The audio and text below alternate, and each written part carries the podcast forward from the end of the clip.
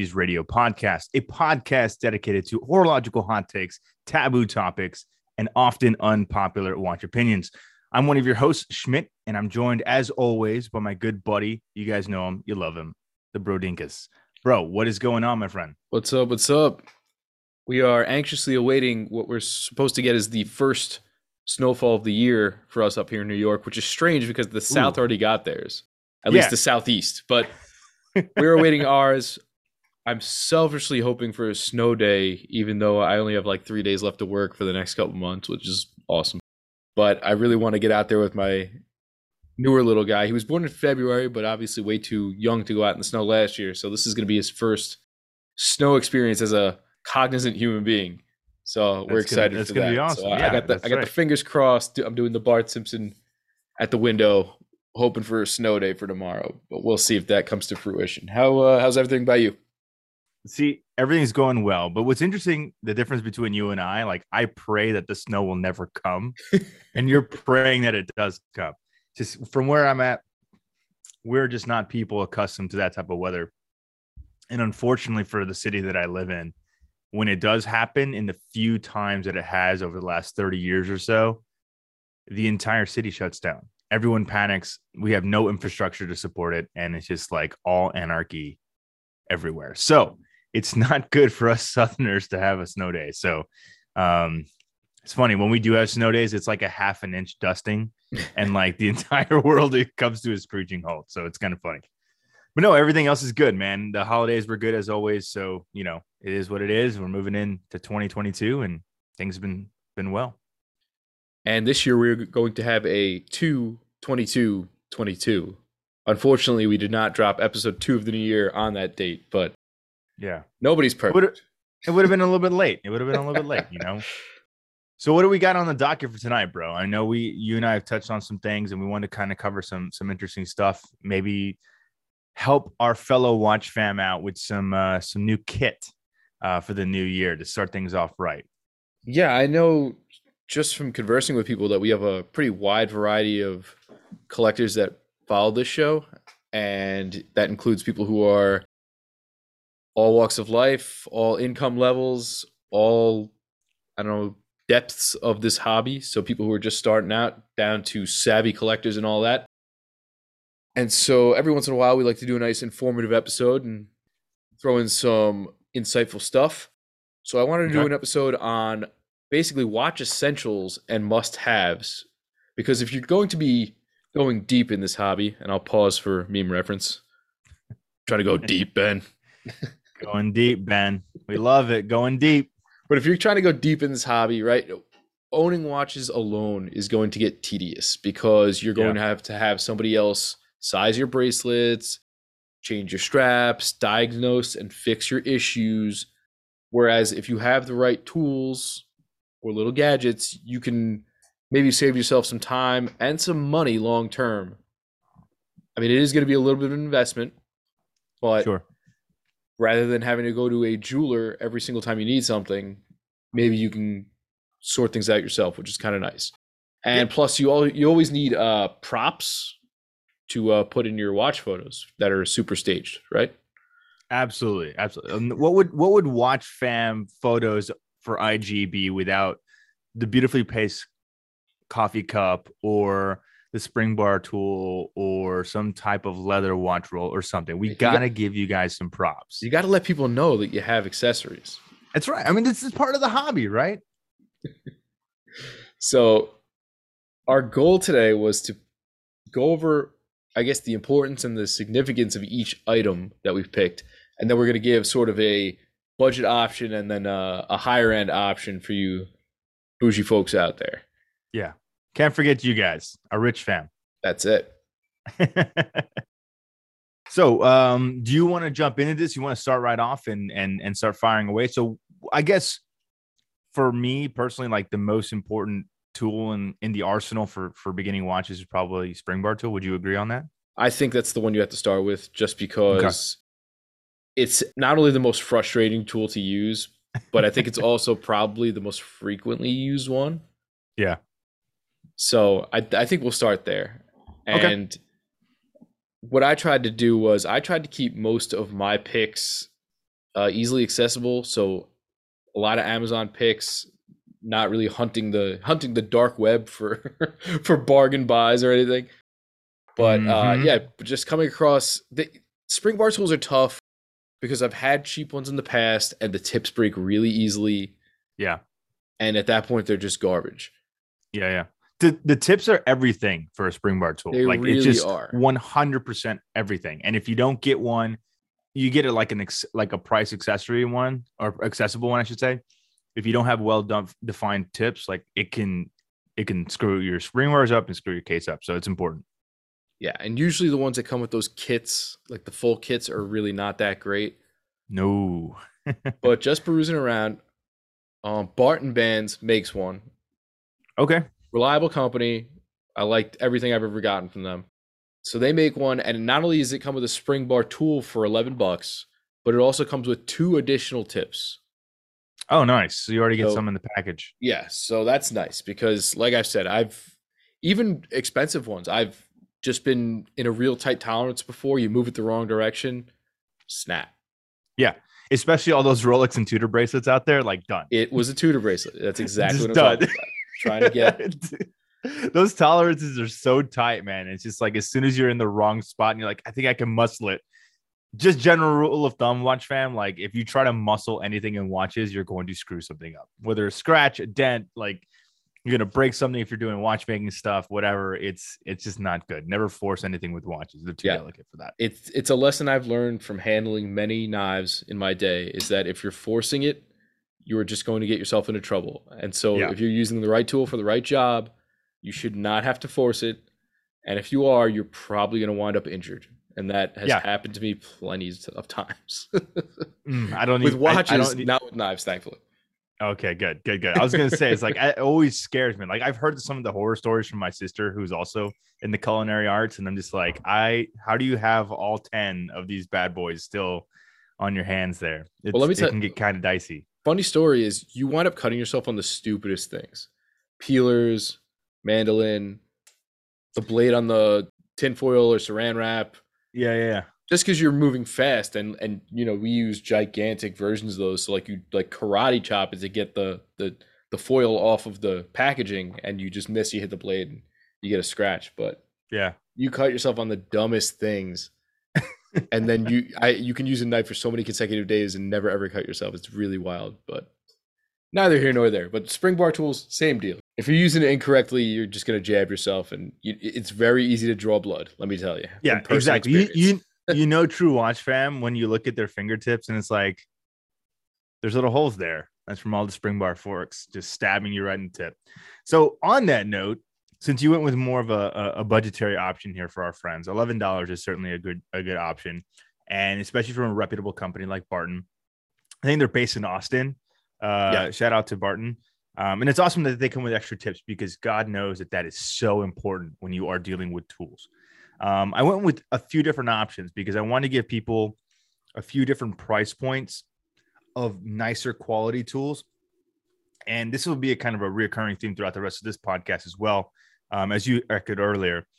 But uh, one of the new ones that I wanted to stress um, are tools just frankly made by Bergeon, um, which I think most of Watch Fam would agree is just these are really, really well made tools. Those A lot of the Swiss brands are using them industry standard they're industry standard. Like this is what they're equipping their watchmakers with. So these are high quality tools.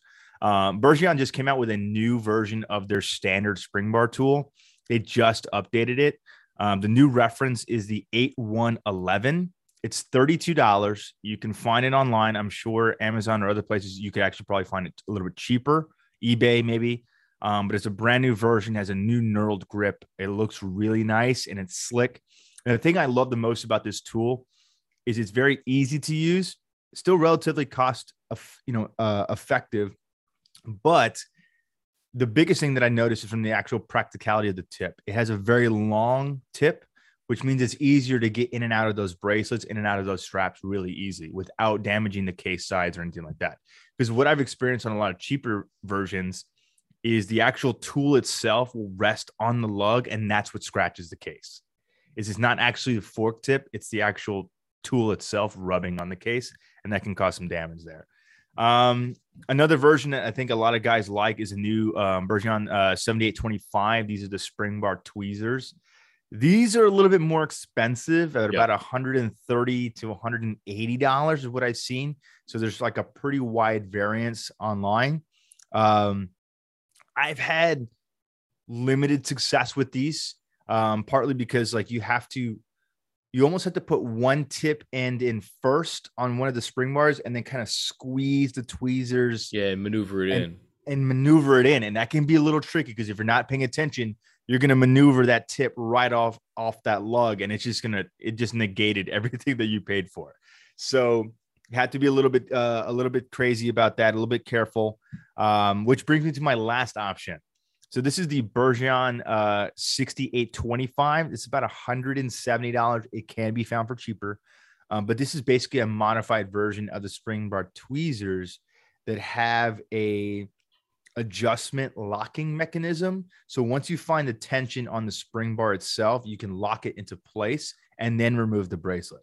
Oh, you keep that same tension when you reinstall it. And so you're not trying to squeeze and move at the same time. The tool does it for you. So those are my three picks for a little bit more elevated price point options if you're getting into the spring bar game. Yeah. And couple honorable mentions there. I know Worn and Wound has kind of their own proprietary tool on their site. I don't mm-hmm. know if mm-hmm. you've ever seen it. It's a mm-hmm. spring bar tool, and I think it also doubles as a screwdriver, if I'm not mistaken. It kind of looks oh, like no way. Pen. Yeah, yeah. I think it does. I it's been a while since I looked at it. I want to say it does. But I thought that was pretty cool. 35 bucks. If you're getting all that in one shot, I think that's not a bad price. No, no, not at all. And then with regard to tweezers, a lot of people that I've talked to in in my day have sworn by the tweezer because like you said you don't have all that i guess excess risk of rubbing metal on metal or yeah. just slipping so much and the one you mentioned is kind of the the top of the line everybody talks about one yeah. other one that i've always heard of that people talk about is horofix and generally okay. they're a little less they're still expensive they're still 90 bucks but yeah. you're trying to spend 90 bucks and not 150 bucks. I get it. And I, I know you can find them on Esslinger. I think you can find some lesser versions on Amazon, but I don't know if those are ones you want to take a yeah, chance with. I did. Not great. I did. I was like, okay, this one's like 25 bucks. Let me see if it works.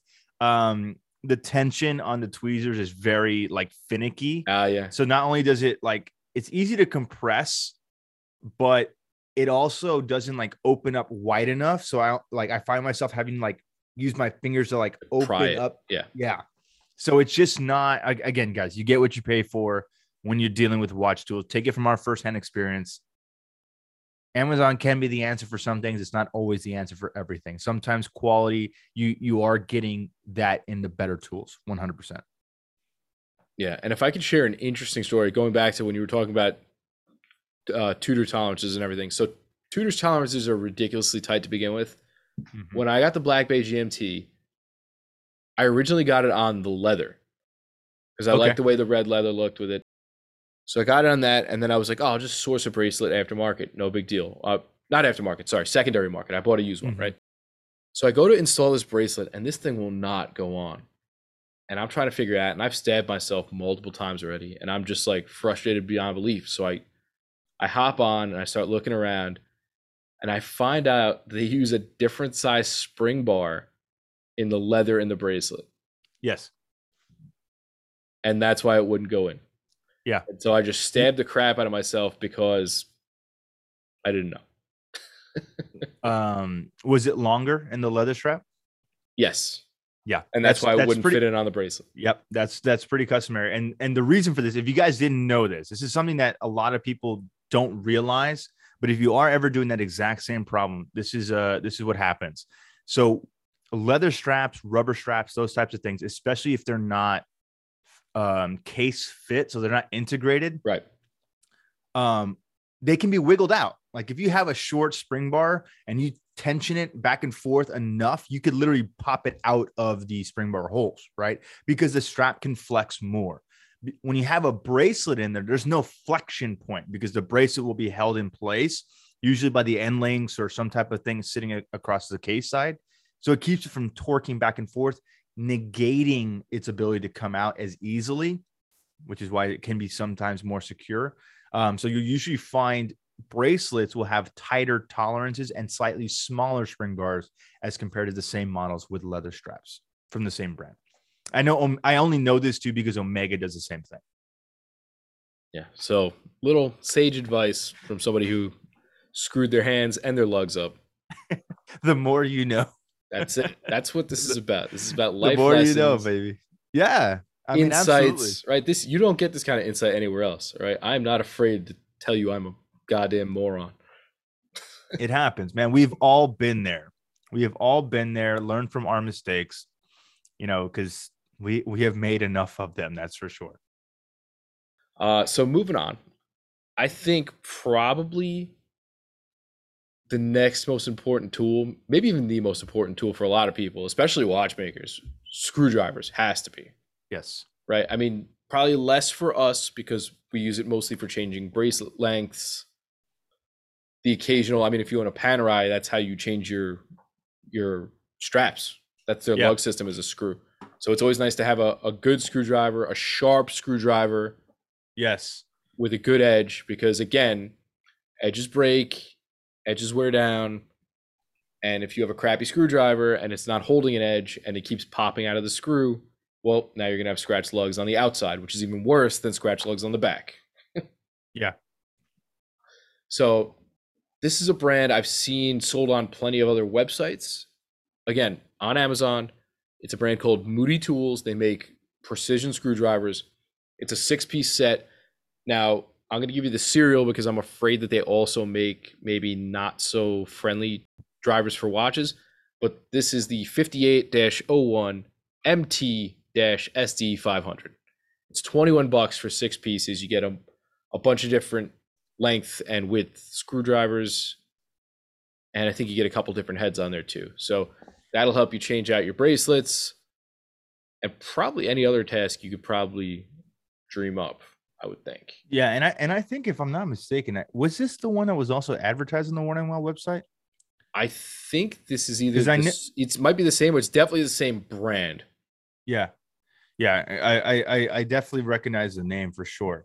And I'm glad I'm glad you went with something like this. It's a little bit more established because like some like there's a lot of watchmaker screwdrivers on Amazon and they're probably a lot trash. Of them are, they're all garbage.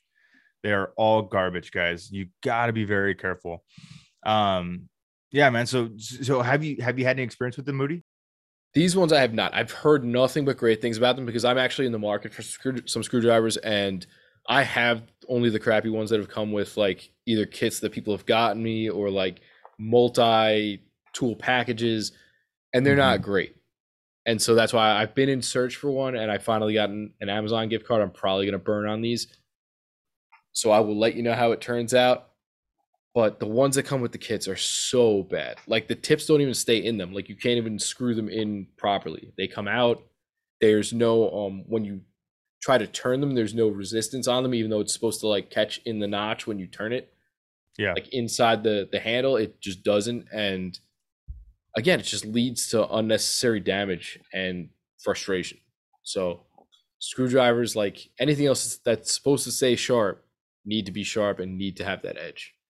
And yeah, I know they, absolutely. Amazon, they try to bait you with the fancy holders, with the fancy colors, different kind of handles. Don't fall for it. Don't 100%. be a sucker.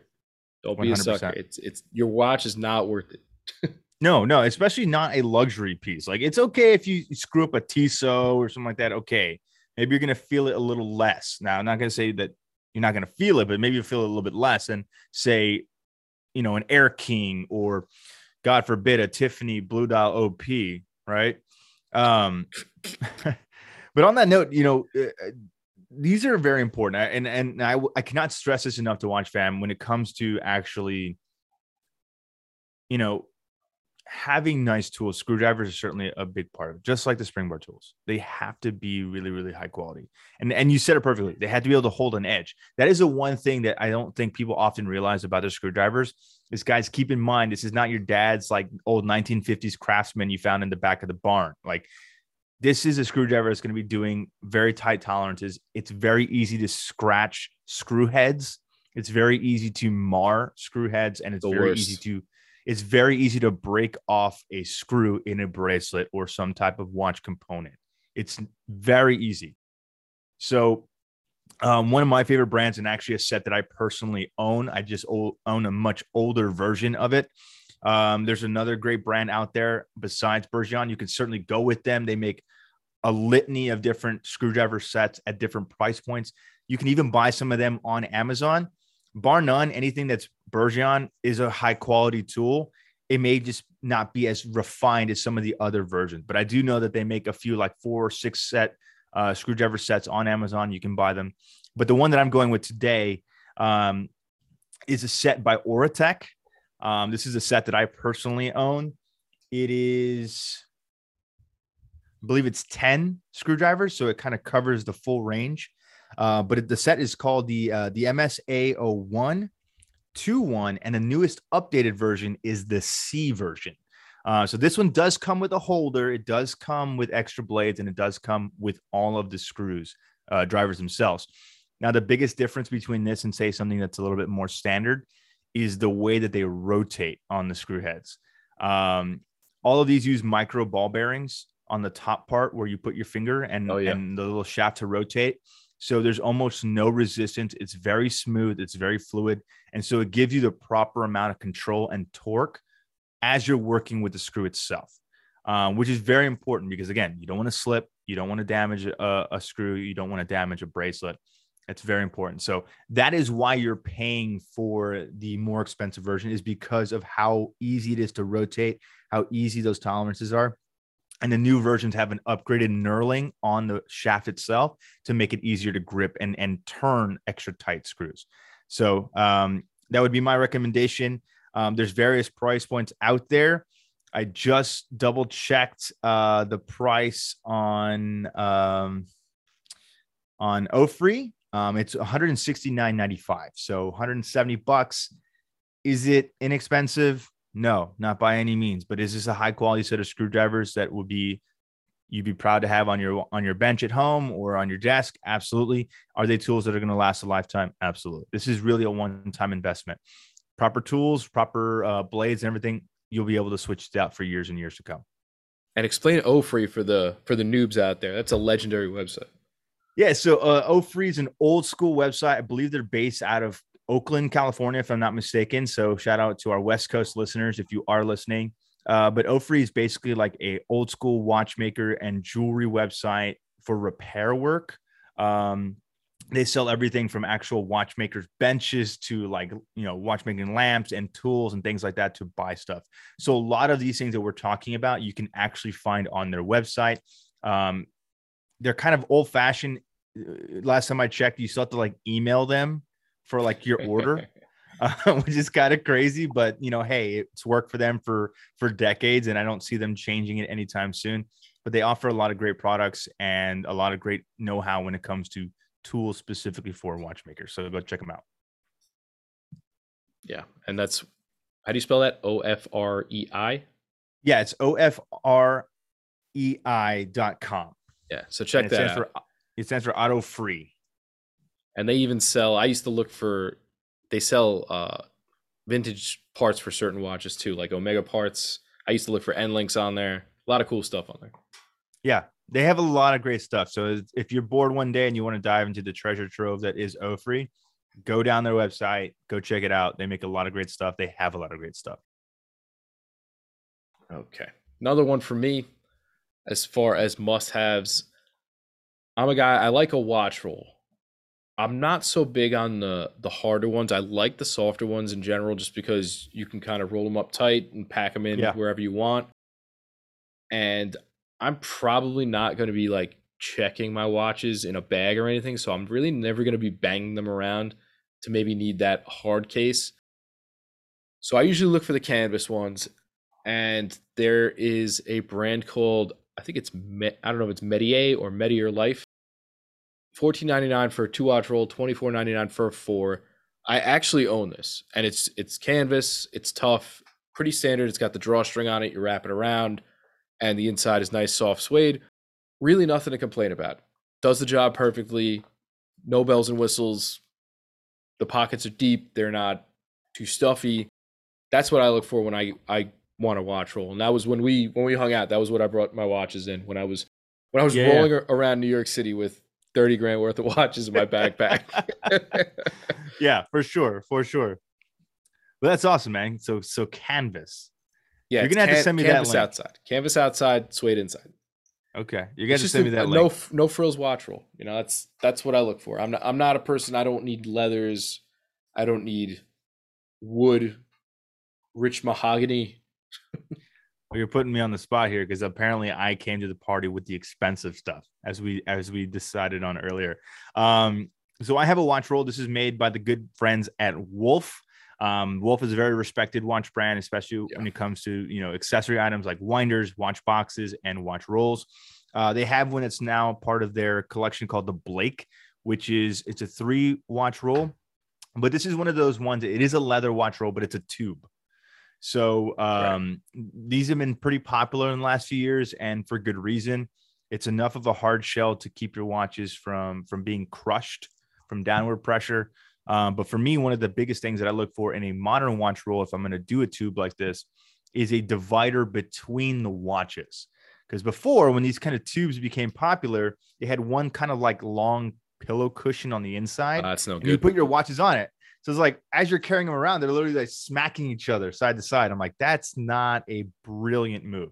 Uh, obviously, somebody who's not in watch community designed this and not somebody who collects watches. So um, since then, they've evolved, and the Blake is certainly one of these. It has a little divider between each one of the pillows. Um, so it's a long pillow, but it has a divider between each one of them for your watches. What's also really cool is the Blake uh, uh, inside of the pillow. There's actually a smaller tube that you can pull out that you can put like spring bars and straps and like other oh. little accessories inside, which I think is pretty sick. That's that's pretty slick. That is. So uh, it's a very nice execution, very nice presentation. Um, again, if you are going to take these on a business trip or something, and you want something a little bit nicer than you know your kind of fold over watch roll, this is certainly a good option. Uh, and you know, it's it's not inexpensive again, but it's also not too expensive. Depending on the model that you're getting, uh, anywhere between 220 and 300 dollars online. Um, again, you know, it sounds like a lot of money up front, but when you have thirty thousand dollars of watches that you don't want banging around, maybe the two hundred and twenty bucks isn't so bad. Yeah, and I, I think that's pretty standard across the board. If you go to Bulang and Son or you go to Hodinkee, you're gonna find they're all gonna be two, three, four hundred bucks Absolutely. and up. So I don't think that's too crazy when that's kind of the the going rate. And the other yeah, part about those is they, they look great in photos. If you ever when they flip them open, you kind of hold yeah. them in your palm. You you get that triple watch in a row. It, yeah. it does look good. It does. Yeah, there you go. There's another prop for your IG feed. Yeah. And the other thing too is like it's a respectable brand. Like Wolf is a household brand. They are a brand with integrity. They make a great product. Like there's a reason why they're still around. They make great watch winders. So this is the brand that I would feel comfortable putting my watches into and traveling with them. I mean, that's again, if you're gonna if you're gonna buy nice pieces, you want to store them well. This is the way to do it. Yeah, no no arguments there. If you're uh, if you're a person who has super expensive stuff, yeah, you have to treat it well. That's just you know law of the land. Law of the land, baby. Okay, next watch cases, and by cases, I guess this kind of blends in with the last one. It's almost like a, I guess you go box or travel case. I, I have one for both. So I started with the Watch Pod, and it's the the one I think everybody's used to. It looks like a donut, mm-hmm. and you could either get one, two, or three. Again, on Amazon, one is thirteen bucks. Two watches is twenty two. Three watches is twenty four. For me, that's a no brainer. Mm-hmm. You get the three. but yeah. I, have owned a bunch of these, and they, they've never let me down. They're they're kind of anti crush resistant, even though they're kind of soft. I would say the only thing I would say a, a, a pro tip is to either keep some styrofoam, a packing peanut, or like a mini pillow around because the middle part of the donut is not always so pronounced that it'll separate your bracelet completely, that or at least to the level I'm comfortable, where I'm worried about the bracelet touching the back of the watch. So I usually like to oh, drop see, something in the middle for a little shock absorption and for a little buffer yeah, there. Um, it also depends on which models you get. I think the newer ones are a little better about that, but the older ones, there was not so much there, and I would get a little a little weird about when you have a nice case back. You don't want to be damaging that, right? You have a nice Yeah, yeah, for sure. hippocampus, something like that. You don't want to damage that. Come on.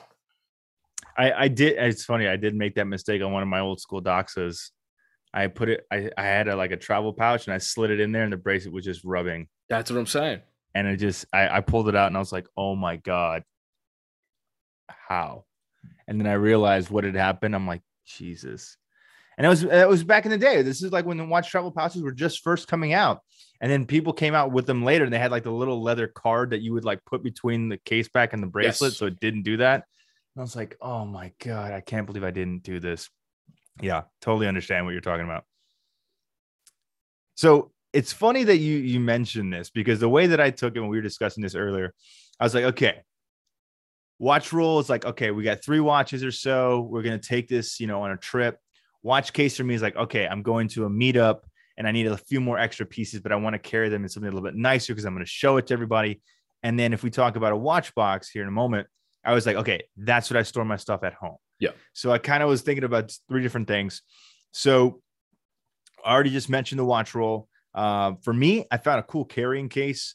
Is, Um, again, is it the Invicta one, the ammo it's box? definitely not the Invicta Pro Diver banana yellow waterproof, you know, safety flare gun case. It's definitely That's not that one. one. I know it is. We have an Invicta store in our mall here. It's so bad. They have like a boutique. It's I it, I it's like physically repulsive for me to think about. Nothing no shade to you guys out there with pro divers or like the pro diver 1953s because those are sick watches. I would own one. But anything else, if you're coming at me with like a Russian pro diver with like the canteen crown, we're not we are not the same. We cannot be friends. Just kidding. Um so uh the watch carrying case that I found is made by a brand called Scully and Scully. I believe they have a retail location in New York City, if I'm not mistaken. I mean, I think everybody has a retail location there. Uh, but this is a cool, it's a cool case. Um, it carries nine watches. And what's interesting about it is it's a small case, relatively thin. It opens up almost like a watch box, but it has slots for watches on bracelet, slots for watches on straps, and then it has an internal compartment that you can store extra straps, spring bars, and, and spring bar tools. And it's a beautiful black Saffiano leather, which is a nice kind of grained leather. It's all Italian and it has a green suede inside. It's like super nice. It's got a locking key thing on it, and it's $375. So it's up there, but I could carry 10, almost 10 watches to a meetup with all my tools, extra straps, and I could carry both bracelet options and strap options in a pretty small sized case. To me, that's kind of a winner at that price point. And the fact that it's, you know, again, you're going to a meetup, it's it's kind of like you're going to be socializing. You want a little bit of extra, you know, pizzazz, if you will, um, because you're going to be displaying these watches too, right? So you wanted something a little bit nicer. Um, I think this would be would be something that certainly fits the bill. And plus, that green and black looks really good. yeah. Plus, like we were talking about, if you have so much money invested already, what's a couple hundred bucks? Two, Yeah. three hundred bucks, something nice. And you get all those accessories. You get places to store your stuff, straps. I like how does it differentiate between bracelets and strap watches? So the the straps have like the little cutout where it has like the watch head and the little kind of like slender cutout that they lay flat, and then the bracelet watches have the actual pillows. Oh, okay, that's cool. You know what I'm like talking about? Yep.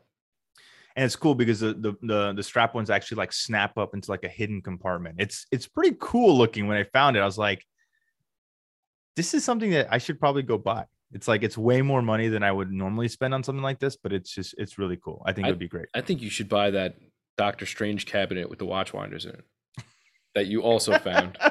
Not the one in the movie. We found one. Oh around. my gosh. Yes, it's made by the same company, if you can believe it, Scully and Scully, and they make like a 12 watch winder armoire, and it's like a hundred and fifty thousand dollars, something insane. And I'm just like, I was telling bro, I was like, if I had all the money in the world, yes, I'm gonna have a man cave with that bad boy sitting in it because I want all my watches ridiculously winding and needing extra service because they're constantly running uh, in that 12 that 12 watch winder case. Okay, on to the next tier. So we were on the same level there. We went watch case, then watch box, which is where you're leaving it at the end of the day. Correct. Right. Yes. Now, I was looking for your prototypical however many slot box, and there's one you could find from a brand NEX, 20 bucks, six slots, like the standard. If you're thinking about watch box, this is it. Flips open, six pillows, wide enough to fit a 45 millimeter watch. So mm-hmm. let me tell you, that is a pitfall though when you are looking for watch boxes, because yeah. if you are not aware of what you're buying, remember, watch sizes kind of more recently went up. They have not always been big. So people, I don't know if they always accommodated for that because I, when I was first starting out, I bought one and it probably only fits 41, 42 maybe tight. Wow. Yeah. So super narrow. Yeah. And so over the years, and it's funny when people know you collect watches, coworkers, friends, they're like, "Oh, I got you a box to store your watches." Like I don't have one, but I'm always grateful, and I'm always like, yeah. "Thanks." And you know, you retire old ones, and you you find uses for them one way or another. But important to look at how thick are the the compartments and the pillows because yeah, one hundred percent. You've got something like Panerai or even some bigger G Shocks or something. You got a full might, watch box of Invictas. Hundred percent. That's why you need the ammo box with the yeah, flare gun. Exactly. with your but, flare gun, yes, your emergency flare gun. But make sure you check that out. Um, so this one does have that. Uh, looking at stuff, I kind of came across this other one. It's called a. The brand is called, I guess, My Gift. I don't know. It's a wood watch case and valet tray in one, which is pretty cool. Okay. And so it's got little slots for if you want to put anything wallet, spring bars. So pretty neat. And it holds four watches. And for me here, it was a psychological play because I was thinking if it only holds four watches, it won't encourage me to try to fill it out because I feel like that's a trap people, people fall into. You buy a 20 watch box because you're like, yeah, why not? The more the merrier. And I might need the space. And then you're like, I have to fill out this 20 watch box. Yep. And then next very daunting. You know, next thing you know, you're chasing watches to fill out this box. and you might be throwing Casios and Timexes in there, but that stuff adds up. Yeah, it does.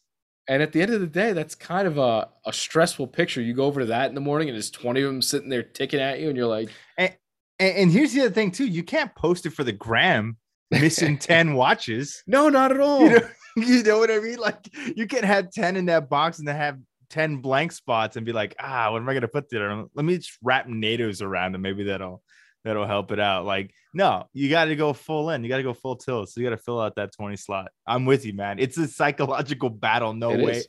No matter how you slice it, dude. It's crazy. And that one, so it's some handmade wood box. So it's like 30, 34 bucks, something like that. But I don't think that's outrageous.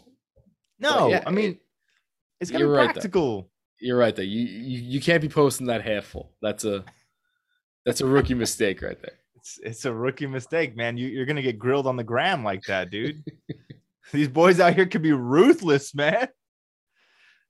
So uh moving on to my bougie self, I guess, having to to to pick all the the expensive options because you know, bro's a little cheapskate sometimes. That is, that's what he's, it is. He's like, you're gonna pick all the, you're gonna pick all the expensive stuff. You know, Thrifty, you know, I'm cheap.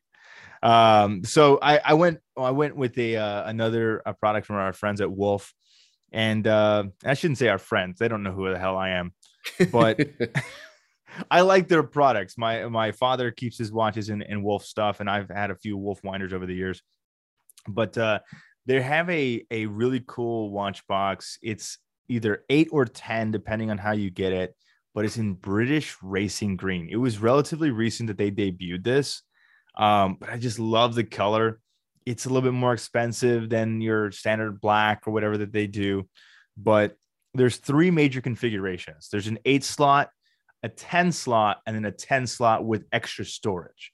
Um, so no matter how you slice it, you're looking between anywhere between 399 to just under $500 for whichever version you're going for. So lower end eight eight slides gonna be 399 the higher end with storage is gonna be 495 so um, it's a really beautiful looking watch box. It has the extra storage if you go with that. But it's also something that i would feel proud to have presented on an, a nightstand on an armoire or something like that in my house. So it would be something that's cool. I love the color. I think it's really nice and it's from a great brand. So there you go yeah i don't think you can go wrong with that next up what do you got uh, next man uh so toolkits, I guess the all all encompassing toolkit I mentioned earlier. I'm not gonna lie to you. In the budget range, I'm not a huge fan of these. I find that they usually come with a lot of useless stuff or a lot of Yeah. things that I don't want to be putting on my watches. And I guess if you're a budget collector and you're just trying to do something like change the bezel on your Seiko, you know, you have the wedge tool in there, so that's fine. And you have a couple screwdrivers. Again, they're not going to be great, but they get the job done. You Mhm, can change a bracelet. You can size a bracelet. This one is it's by a brand called Easy Tool. It's a 16 piece toolkit. It's 20 bucks. It's the same one you're gonna find up and down Amazon. And again, I it has its place. It's probably not the one I would sink my money into because as we've the common theme here, as we've said, is that you do get what you pay for, and over time, it hopefully will come back to you by not having to have your watches repaired or retouched, or you won't be losing Mhm. value on resale because you're not scratching the crap out of them. So hopefully, by investing a little extra, you can you can do a little better. So I feel like you're probably gonna have the better pick here. Yeah, I mean, it, this was a hard one for me to to find stuff because again, there's so many good brands out there, and again, when it comes to these types of toolkits, really high quality tools is everything. Um, especially when you're looking at things like pliers or you're th- looking at things like pin extractors, um, JAXA watch case back tools.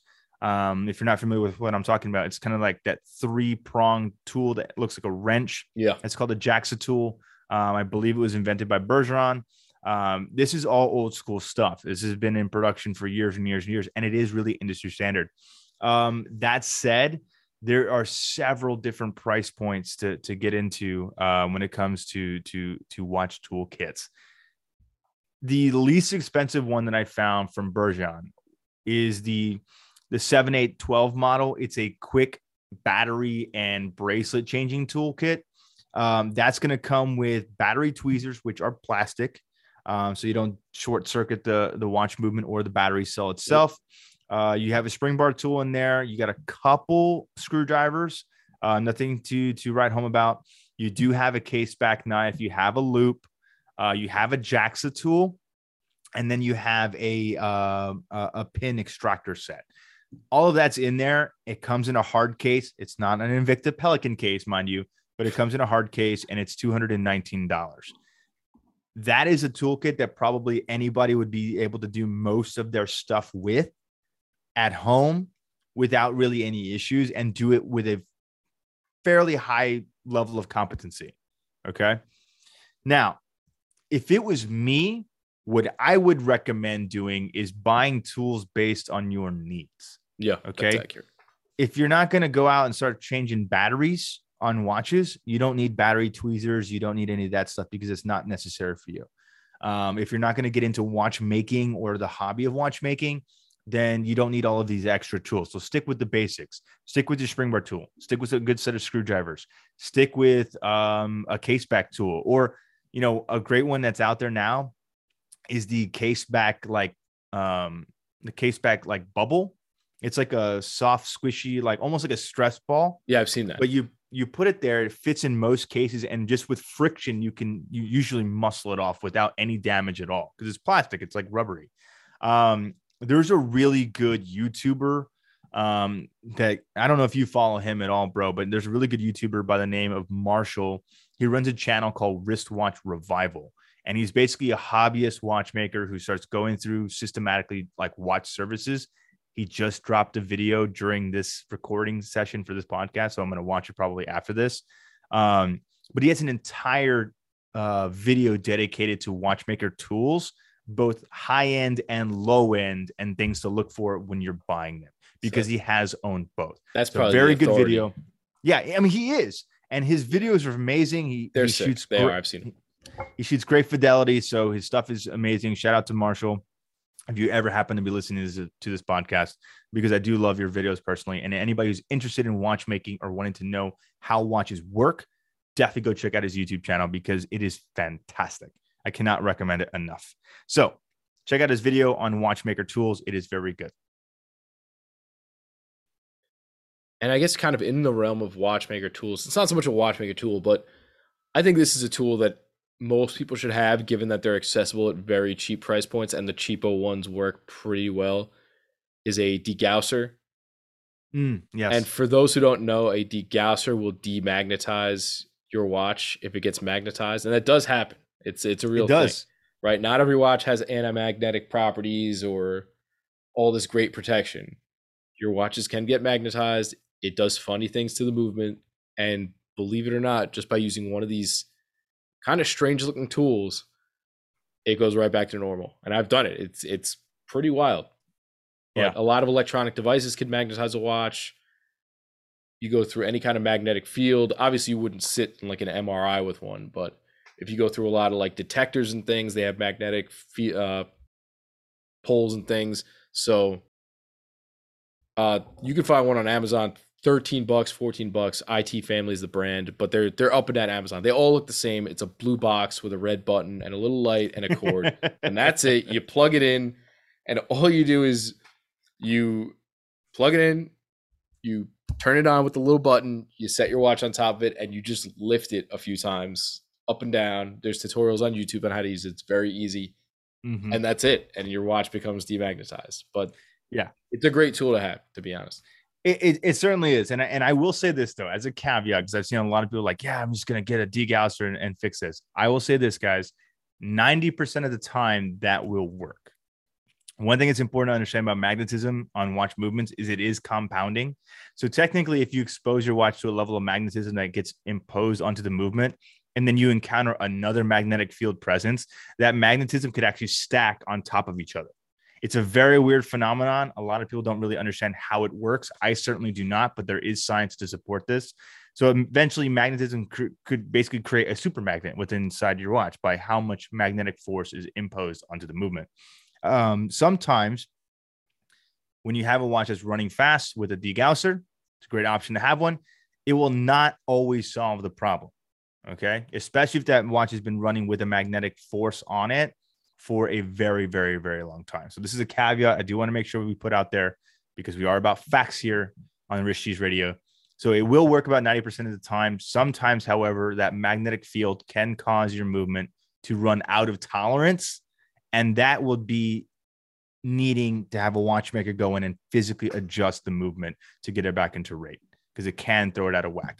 That said, me with my big bad bougie self, I had to bring the big Mama Jamma degausser, one that I've personally used before. I don't own it, but at the store that I used to work at, uh, we did have this exact same version. I loved it because it would actually tell you where the magnetic field was inside the watch. Wow. So the it's it's another product from the brand Horotec. They call it the Mag Test. It's just shy of five hundred dollars, but basically once you put the watch on the actual tester, different diodes will indicate exactly where where the magnetic presence is happening. And that way it allows you to degauss it much faster. You can change everything very quickly and determine exactly what's going on with your timepiece at that moment. And so I guess if you're going to have the need for a degausser, it usually means your watch is running out of spec. How do you find out your watch is running out of spec, but with a timegrapher? Now, there aren't many, many budget options for timegraphers. Okay. I think the cheapest one you could find is like 180 bucks. And even then, I don't know about the branding on it. So I will give mm-hmm. you a budget alternative here in there are apps for your phone ones that i've used before tool watch is one it's free there's another one that a lot of people swear by called watch tracker it's five bucks i think and basically what you do is you're just manually timing your watch from day to day so at such and such a time you hit the, the little button and then you come back to it, you hit the button again after a certain amount of elapsed time, and it tells you exactly how off your watch is by however many seconds. Now mm-hmm. the problem is is that it's not so automatic. There's a lot of user error, but you're also not spending 180 bucks. So it's a yeah a very basic way to kind of keep track of your time, as opposed to just checking it every few hours against the atomic clock and seeing how off it is. But there's not really many budget time graphers out there. However, no, there are plenty not. of expensive ones. Yes, yes, there is. And and I should say this with a, with a caveat and a grain of salt. Like expensive is a relative term here because as you were pointing out, like that version that you can find on the internet, eBay, Amazon, those things, they're about $180 starting out. Yeah. For a, a pretty sensitive piece of equipment, that's that's not a bad price point per se. But when you compare this to some of the actual versions that are, you know, these are copied from the Swiss models, those can be multiple thousands of dollars, which is very, very expensive. So I actually didn't have a pick for this because basically what you're going to get that's going to be a copy is going to be a little bit more on the expensive end. But just so you guys understand, that Chinese version you're buying on eBay or Amazon at $180, the Swiss equivalent of that same technology is multiple thousands of dollars. So there you go. Yeah, that's those are pro tools. Those are that's what the big boys got in the back. You never get to see.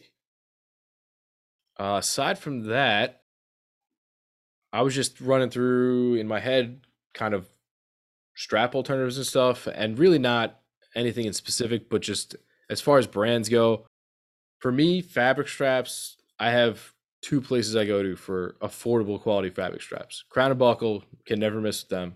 You can mm-hmm. get a NATO mm-hmm. 12 bucks, standard nylon NATO, and they go up from there. And the other one is uh Cincy Strap Co. Yeah. Small company out of Cincinnati. Can't miss with them either. They make a bunch of cool stuff. They make uh, military style NATOs. They make everything you could think of. And they make a variety of stuff. You can, you can get anything, sailcloth, whatever you want. So I've never missed with them no complaints there at all. Yeah, no, those are those are two great options. I also want to throw out a another option from a really great NATO company that I don't think gets a lot of cred, um, but there's a brand, and I hope I'm pronouncing this right. It's Phenomenato. Um, they make really, really, really great seatbelt NATOs. They're about forty dollars or so, and they are the closest I have seen to the Omega OEM NATO. They're going to be the right length. They're going to have the right floating keeper. It's going to have the right hardware. Everything's going to be great. Um, everything's going to be just fine. And they look really, really solid. And at 40 bucks, it's a fraction of what Omega's charging for those type of NATOs. So it's a really great option. Yeah. For me, rubber, pretty much one stop shop. I'm always pretty much going to Barton. Um, Uncle Seiko makes good stuff, but I kind of feel weird putting an Uncle Seiko rubber on something that's not a Seiko. I don't yeah, know. Yeah, me too. as far as dive watches go, that is. But Barton rubbers can't miss. The the Barton Silicone Elite is is fantastic, and you can get any any kind of buckle, pretty much any color combination, and it always looks solid.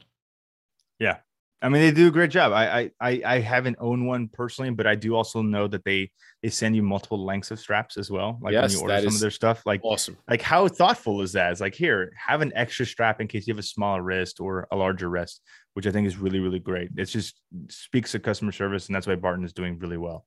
Um, they have watch fans back, so there you go. Uh, as far as rubber straps, I don't really have anything um, per se, but I am a big fan of Tropic rubber straps. Um, so this isn't really something that would put on all my watches, but it's certainly a great option if you're looking for vintage timepieces or divers. Um, I can't say enough good things about the people at Tropic. I love their products. Um, I own several of their straps, and they're phenomenal. They look great on everything, especially if it's a vintage timepiece or a vintage inspired timepiece. It's a fantastic strap, and you are getting high quality rubber. You are getting what you're paying for, for sure. Yeah, and you have those those well known rubber strap makers, Everest, Rubber B, mm-hmm. and you're going to wind mm-hmm. up somewhere in the 200s with them. There yeah, is a company absolutely the the strap I have on my Black Bay, fitted rubber. It's from a company called Vanguard Straps. They're about half the price of the other ones. So you're getting a, a fitted high quality rubber strap for about 100, 120 bucks as opposed to 200, 250 bucks. and it's every bit as good in my opinion. And so if Yeah. you have a, I think they make Rolex, Tudor, maybe Omega, but if you got one of those, check them out. Vanguard straps, worth a look. for sure. Anything in the bracelet realm? Well, if I'm going budget, it's probably gonna be something either Uncle Seiko, Hadley Roma, something in there. I know Uncle Seiko makes a lot of the vintage bracelets for Omega now. Yeah, they do. I know he made that one you were talking about, that president bracelet. Yeah, the 1450. Yeah, that's I saw I saw you made that, and that apparently everybody loves it. So Yeah, and and on that same that same uh, vein, I had a feeling you would mention Unc- Uncle Seiko, um, but I got to throw some some some love to our friends at at Forstner Bands. Again, I don't know why I say friends because they don't know who I am, but I own I I own se- I own several of their products. I do love them, and they look great on Speedmasters. But now they're starting to get into kind of like you know fitted higher quality bracelets and things like that. I think that's certainly a great option. Um, they just released a brand new version of their flat link bracelet, which I think is probably one of their best seller models, um, especially with the upgraded end links and things like that. They also have the new milled clasp uh, for that respective uh, bracelet, which I think looks really good. You can get it in both satin finish and a two tone polished or satin or and satin finish uh, for your speedies and divers out there. I really wish, and Forstner, if you're ever listening to this, I really wish you would make a newer bracelet for the Seamaster 300, especially the current version and the the older version from 2014. I would buy that in a heartbeat. Um, it's just a little odd right now because it's 21 mil lugs, so it's very hard to find anything that's aftermarket that's not in the Omega bracelet. So, Forstner bands. Yeah, and then I know there's a ton of artisan leather strap makers, but in the budget realm, hard to find budget because usually Yeah. with them you're going to wind up in the 70, 80, 100 plus range. But I've always had a pretty good experience with Hirsch. Okay.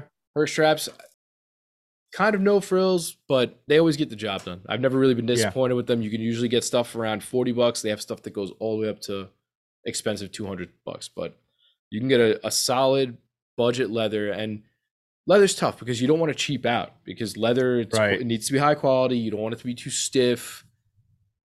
There's a lot of quality feeling. control. Yeah, exactly. So you don't you really don't want to cheap out leather. I think 40 bucks is reasonable, but I really wouldn't want to be buying like a $10 leather strap. Like you know you know Yeah, what no, you're no. getting. You know exactly Mhm. what you're getting there. It's going to be the one that comes on the green original, not original. The green Alpinist, the 017. That horrible horrible leather. Well, and for me, if, if I'm still going to wrap everything up with the bougie options today, um, there's a lot of great stra- strap manufacturers out there, but I'm just going to list a few that I have had direct experience with. Uh, first one is Crown and Buckle, their Black Label series. So these are all the kind of the more American made straps. They're higher quality leathers. Um, I've purchased a few of those for friends over the years. I've owned a few of them myself. That's a great option if you're looking for kind of that vintage style strap. Uh, there's Delugs uh, Mon straps and Strap Taylor. I kind of use these all in the same category just because they're all relatively similar price points and very high quality. They're all artisanally made, bespoke straps. In some cases, you can get them custom made. They do, of course, have their standard production that's just normal there, ready to buy. Um, but all of those are fantastic options if you're looking for something in that slightly more elevated range but not wanting to enter into like a, a and Sons territory where it's going to be a much more expensive uh, leather strap. Yeah, and just other ones from my own. Uh Veblenist is a bit is one I've used a couple Yeah, yeah. times. Like their stuff, combat straps, Seldy straps, and those are very independent people who just make straps for different brands. They'll make you Panerai, they'll make you Rolex, whatever you're looking for. But check them out. They make very interesting stuff. You can get some really cool leathers, different colors, not your run of the mill black, brown, blue, Right.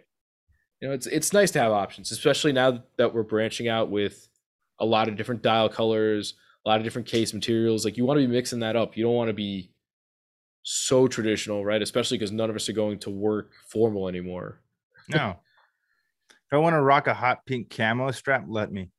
yeah exactly and then just a couple other things i think are are not so watch related but things that i find important to have soft bristle toothbrush for cleaning your watches. necessary. All right. Yes, yes, necessary. yes. You got to get into those nooks and crannies. You got to clean that bracelet out, especially if you're doing something in that bracelet active, like you go fishing or something. You're gonna have those fish guts in your bracelet. It's gonna happen. Yeah. Got to clean that stuff out. Soft bristle toothbrush. Don't scratch your watch up. Get all up in there with some soap and water. You don't need that Max Wilsdorf watch cleaner. Okay. Uh, some kind of a strap organizer or bin. I have a Tupperware. It's a goddamn mess, but some people have really good organizational skills or they use like a tackle box or something. Some kind of bin for your straps. Trust me, you Yeah. need it. It's going to get out of control eventually. Um, for the reasons you said earlier, I didn't include a winder in this because unless you have like a perpetual calendar or something, do you Exactly. really need a winder? no, you don't. right? No, you don't. Putting that unnecessary stress on the movement, right? Probably Absolutely. cutting down your service time and longevity. So Just remember, guys, when a watch is on that winder, it's being worn whether you're wearing it or not, which means it's running constantly. It's getting unnecessary usage, whether you pick it up or not. So if that baby's just ticking away for six months on that bad boy and you don't wear it once, that six months you just added or took away from that service life because it has been running that long. So it sounds like a really convenient thing, especially if you are uh, changing watches often. But as Bro mentioned, I would never put a watch on a winder unless one, it's it's for somebody that maybe doesn't wear a watch often. Like my wife, her watch is on a winder because I want her to just be able to pick it up and and not have to bug me to set it. So there you go. But two, if it's a watch that's very technically complicated or very difficult to set, right? Like if you're setting a perpetual calendar, annual calendar, uh, something where you could damage a mechanism very easily, yeah, that warrants a winder. It just it makes sense. Uh, moon phase is another great example as well. Put that bad boy on a winder. Um, everything else, GMT, chrono, it, it's not necessary. Save your money. Yeah, take some time to set your watch. It's like part of the fun at this point. Absolutely, absolutely. Yeah, I, I don't have anything else there. But as far as I'll say, as far as some as the budget things that I've used and that I put my faith in, I will drop some links in my bio to that stuff for people who are into that because I know I like to save money and I know. Listen, we're putting a lot of money into the watches. You're probably trying Yeah. to save a penny here or there. For the stuff that I can speak for, I will uh, put that out there so people could check that out. And, and as a personal disclaimer, guys, bro asked me to pick the more expensive options, and so I went with that. But these are not normally things that I would go out and, and necessarily buy. I am a normal person like the rest of you guys who are listening to this podcast, but we wanted to give you guys a range of price points. So I had to t- to to draw the unlucky straw of picking all the expensive stuff. Uh, so I hope it doesn't come across as distasteful in any way, but we just wanted to give you guys a broad range because we know we have a lot of different listeners out there that are in all different types of socioeconomic classes. We wanted to give you guys options. So that's ultimately what it comes down to. This isn't this isn't just me.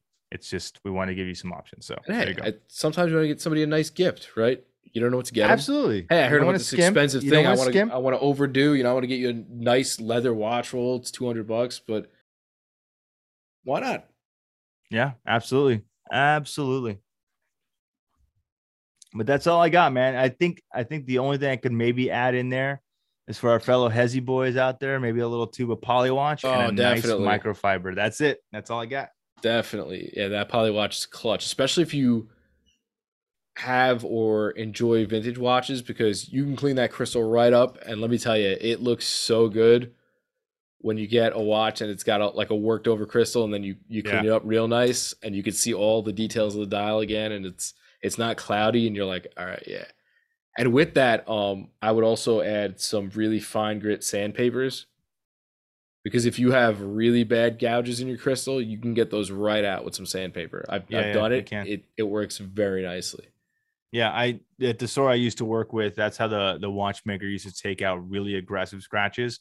He would literally just scuff the entire crystal to it's cloudy and then work it back with different grits of sandpaper and then finish it off with polywatch. That's how he would do it. Yeah, you're basically just bringing the rest of the crystal down to the height of the the gouge. Correct. Correct. But it, It, would only great. he would only do it it would only do it on very extreme cases. So it wasn't like you know something that he would do often, but when it when it was necessary, that's how he would do it. He'd work it back from from uh, different levels of of, of grit Yeah, before finishing it off with perfect polywatch. sense. So there you go. That's what we got. Yeah, I That think low that cost, kind of midi range, and then expensive bougie stuff. So there you go, guys. yeah, we could wrap up. I think episode twelve here. Episode twelve. As always, it's been a pleasure. Hopefully, you folks at home learned something today. I know I did. As Well, we always, Rich appreciate it. Radio. yeah, we appreciate it, guys. You guys have a good one. Take care. Peace.